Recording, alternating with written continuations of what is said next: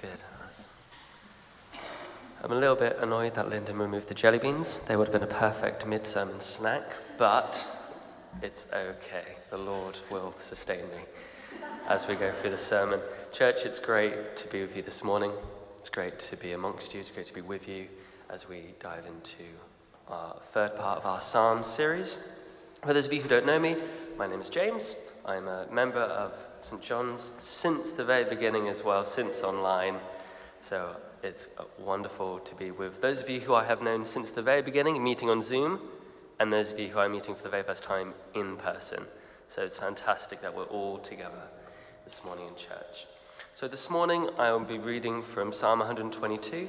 So I would love you to read along with me, whether you've got a Bible on your phone, in your hands, on the screen. Just read along with me and let's open the word of the Lord together.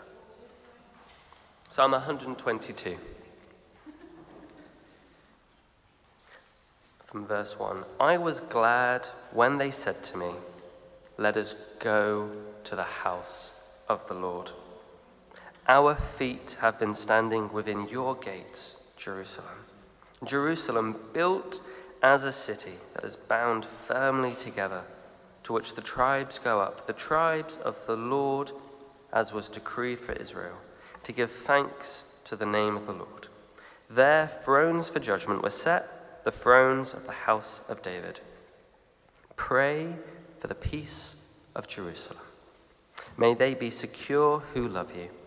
Peace be within your walls, and security within your towers.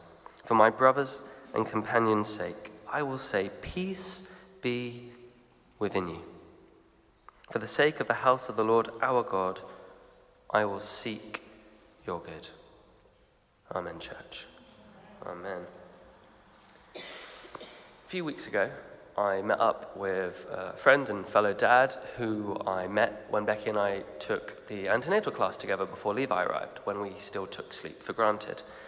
And kind of over the night, as we were talking and kind of catching up and getting and kind of learning about our own struggles with parenthood, he said that he and his partner had been having a discussion about a question. And knowing my faith and my religion, he then posed the question to me, curious to know my thoughts. And the question was this Who has life harder, religious or non religious people? And as I sat there, telling him that's a fantastic question multiple times to stall so I could think of an, of an answer and kind of taking a couple of sips, I eventually kind of said that, well, everyone has moments in life that are hard and easy and we, no one gets through life without entering seasons that are a struggle. But then I said, after I'd finally thought of a decent answer, I said, but Christians, when they go through those hard times, they can take hope that there is an eternity afterwards with Jesus. And when we are going through those times, we can take hope that we have people around us, praying for us, supporting us, lifting us up to the Lord, and comforting us. And I think that, that community of believers, is what sets Christians apart. It doesn't make our lives easier, but it enables us to go through those hard times with a little bit of more support. And this morning, as much as I didn't want the worship to end, I think it really shows that we are a fellowship of believers who come alongside one another, who support one another. And I think with that, we can resonate with David when he writes this psalm. He says, I rejoiced with those who said to me, Let us go to the house of the Lord. Our feet are in your gates, Jerusalem. And if I was to kind of contextualize that, it would say, I'm excited to go to church because those around me have said, Hey, are you coming to St. John's this morning? And I wonder, were we waking up this morning, checking the time, enjoying your lions for those of you who don't have young children, and going, It's Sunday, I'm excited to go to the house of the Lord. I have rejoiced because those in my life around me have said, Let us go. And here David is preaching not out of his own circumstances, because they were not always fantastic, but he was writing this song for the people of Israel to take joy in in the future when they would have that temple and they would say, We can go to the house of the Lord. And I wonder, how did you enter this building? Were you rejoicing and smiling as the welcome team greeted you? Were you stressing and flustered because you were stuck in traffic and you were late to leave the house and the kids were just not stopping arguing and just trying not to snap because you can't snap on a Sunday? And we can go to the house of the Lord. What was your mindset like this morning? Because if you put your faith in Jesus and you choose to believe in him, you can steel yourself and you can enter his presence and you can say, I rejoice. But David didn't have the house of the Lord in his time. In fact, his son Solomon was the one that built the temple of Israel. And that's a story you can read about in Chronicles 1 and Chronicles 2, David's journey through that. But again, this psalm is a psalm for the people of God to look into and sing out and declare that joy into their lives. And Jerusalem, it says in verse 3 to 5, was built like a city, closely compacted together. And this is the part I want to focus on where all the tribes of the Lord go up to praise his name. And there stand the thrones for judgment, the thrones of the house of David. Now, we know even today, Jerusalem is a cosmopolitan city. There are people of all races, all tribes, all creeds of religion in Jerusalem. It is compacted together. But here, David is saying that no matter our differences of appearance, our tribal backgrounds, everyone can go into the house of the Lord and they can worship the living God. And we know from those of you who were here a few weeks ago when Linda closed out our Judges series, the tribes of Israel did not always get along. And people, even today, do not always get along. But no one is excluded from going into the house of the Lord and encountering the living God. And often in our lives, we can encounter those around us who begin to express faith, but then almost twist it and say they don't want to do church. And actually, I was talking to a couple of co workers recently, and one of them said, I will pray when I want to pray. That's it. I don't do church. Those were his words. I don't do church. And then I spoke to another coworker who, in preparation for their marriage, was going through kind of some kind of confirmations at the church they were kind of attending to then get married there. And I said, Oh, you know, will you continue going after you get married? And they went, No, I don't want to do that. And, and these co workers around me who were kind of dipping in to Christianity to kind of selfishly pull out Well, then in the next breath going, But I don't want to do that church thing. And it's such a shame. And it broke my heart having these conversations with my coworkers because they were so close to kind of encountering that joy that comes with coming and gathering on a Sunday morning and being part of that corporate worship. And yet they say that oh, I, I like Jesus, but I don't like those. It's the people I don't like. And I think they miss the point of what it means to be followers of Jesus. Because there will be times when we get on each other's nerves, there will be times when we've upset one another. But our response shows our hearts. Do we seek reconciliation and you know, you know what? I'm upset, but I'm going to pursue God. I'm not going to stop going on Sundays. I'm going to continue meeting with those around me and worship the living God? Or are we going to do as my coworkers have done and, and be selfish and not join the believers? I rejoiced with those who said to me, Let us go to the house of the Lord. There is purpose in meeting here together, St. John's, in praying together, in worshipping together, in rejoicing together.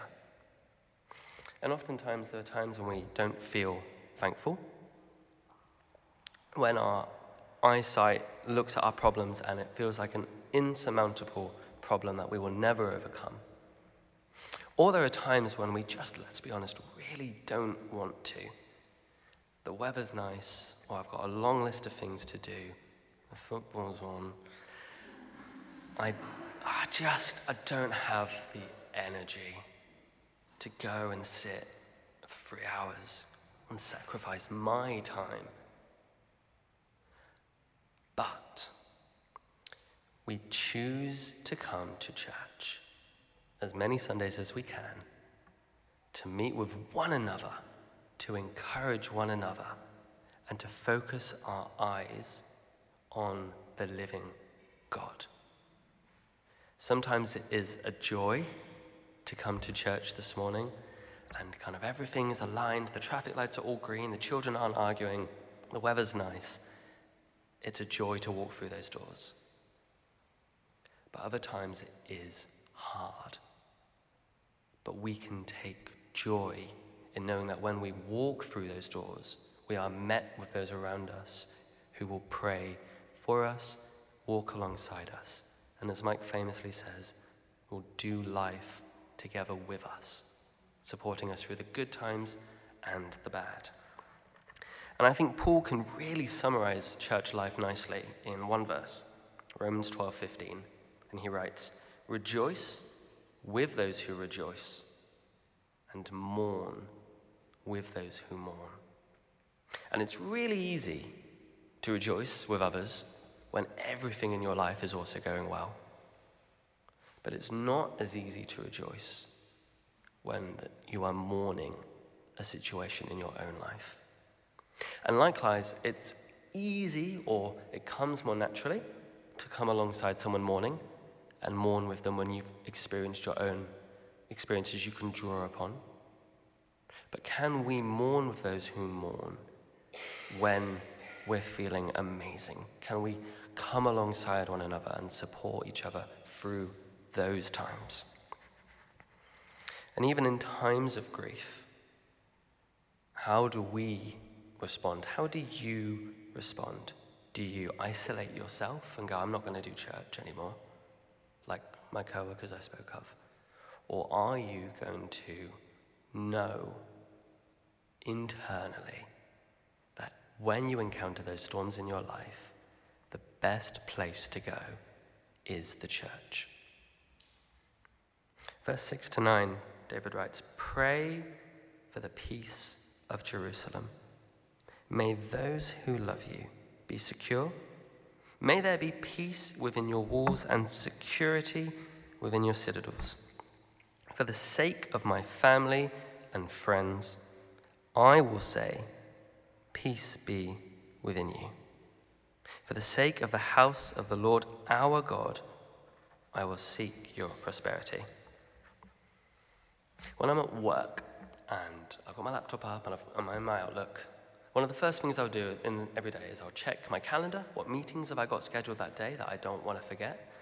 What emails are waiting for me in my inbox? Some that I can kind of delete and ignore, others that have giant red flags attached to them and many lines in bold, and I think, okay, I've got to reread this. I've got to really focus.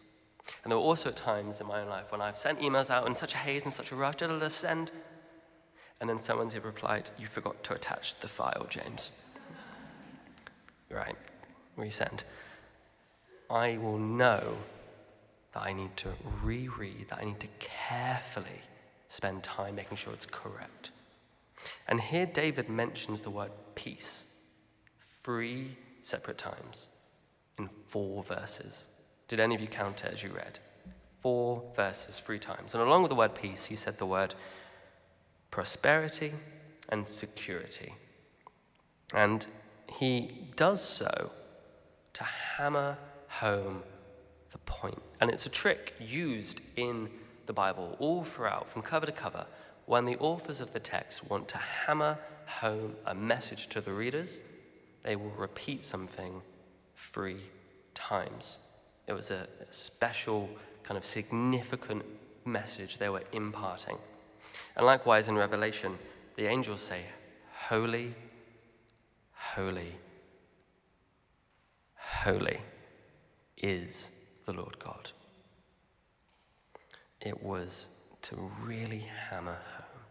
And David here is saying, peace, real peace, is found when you go to the house of the Lord and you encounter the living God. And for David, he talks about Jerusalem because for him, in his time, it was the place that was special for him to go and encounter the living God. And Jerusalem was the capital city, so it probably had amazing trade routes, the best architecture, all the kind of wealth and infrastructure built into making Jerusalem the city of Israel. But that wasn't what made it special to David. It was that he knew he and those around him in his life, and anyone else who wanted to, could say, Let us go to the house of the Lord. Our feet are in Jerusalem's gates. And I wish, I hope, and I pray that every Sunday we wake up and no matter our circumstances, we look ahead and we go, let's go to the house of the Lord. And as we walk through that door, past the welcome team who greet us, and into the building that is St. John's, we fill it with the church, and that church meets with the living God. When I was in my late teens, just around 18, 19, maybe a little bit younger, I was going through a stormy season of my own.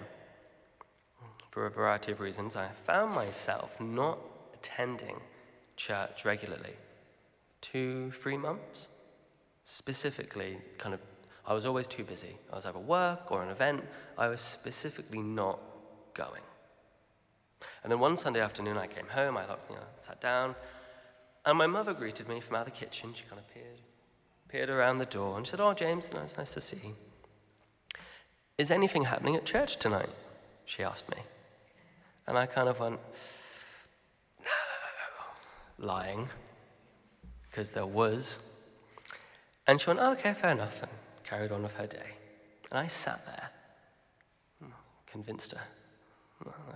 I've got away with it. And then, all of a sudden, this knot of guilt twisted in my stomach in a way I had never really experienced before about not going to church. And so I kind of did that sheepish, oh, I've just remembered line. Oh, Mum, I've just, oh, actually, there, there, I've just remembered there is something on tonight. Could I go? Would you take me? So she said, Yes, of course. Let me just tidy up, grab my bag, grab the keys. We'll go. So it was about a 10, 15 minute journey up the road.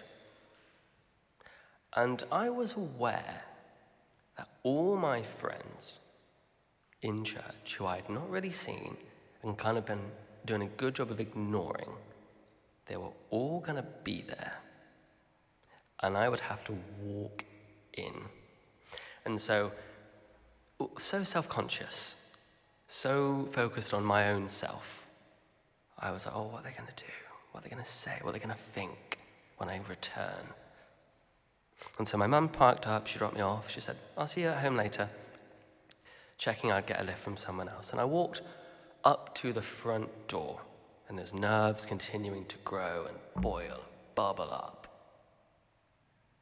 And I walked through that door into the church where all my friends were and all the kind of congregation.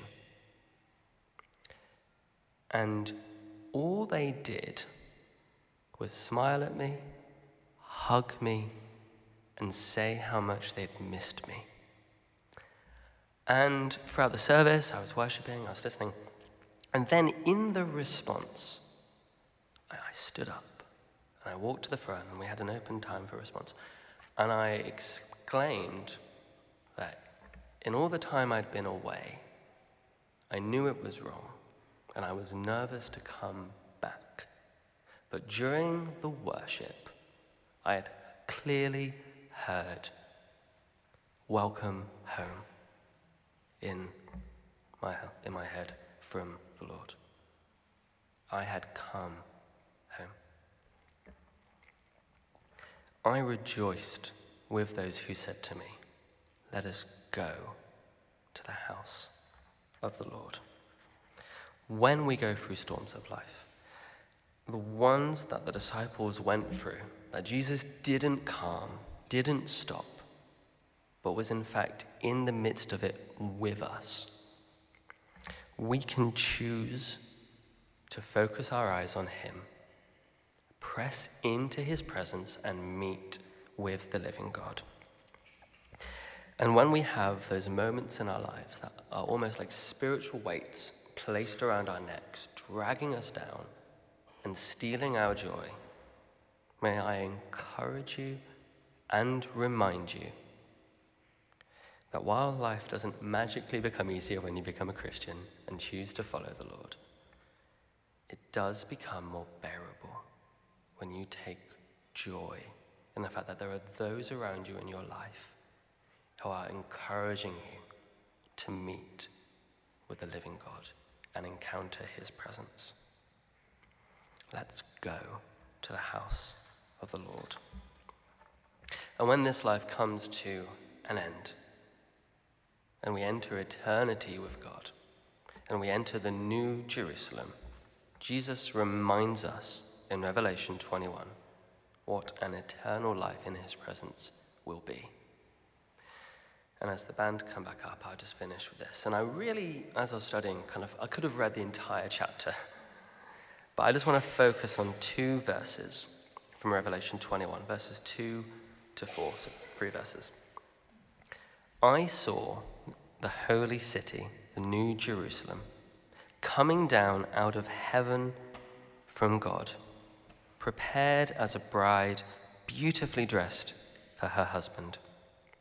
And I heard a loud voice from the throne saying, Look, God's dwelling place is now amongst the people, and he will dwell with them. They will be his people, and God himself will be there with them and be their God. He will wipe away every tear from their eyes. There will be no more death, or mourning, or crying, or pain, for the old order of things has passed away. Church, who has it easier? Non Christians or Christians, non religious people, religious people? We all go through storms but we can all choose how we respond. And this morning, as the band begin to lead us in a song, I would love us to continue that choice we made at the beginning of the service and find joy in the house of the Lord. Let us encourage one another. Let us pray for one another. Let us spend time afterwards with tea and coffee, encouraging one another, learning each other's lives, coming alongside one another.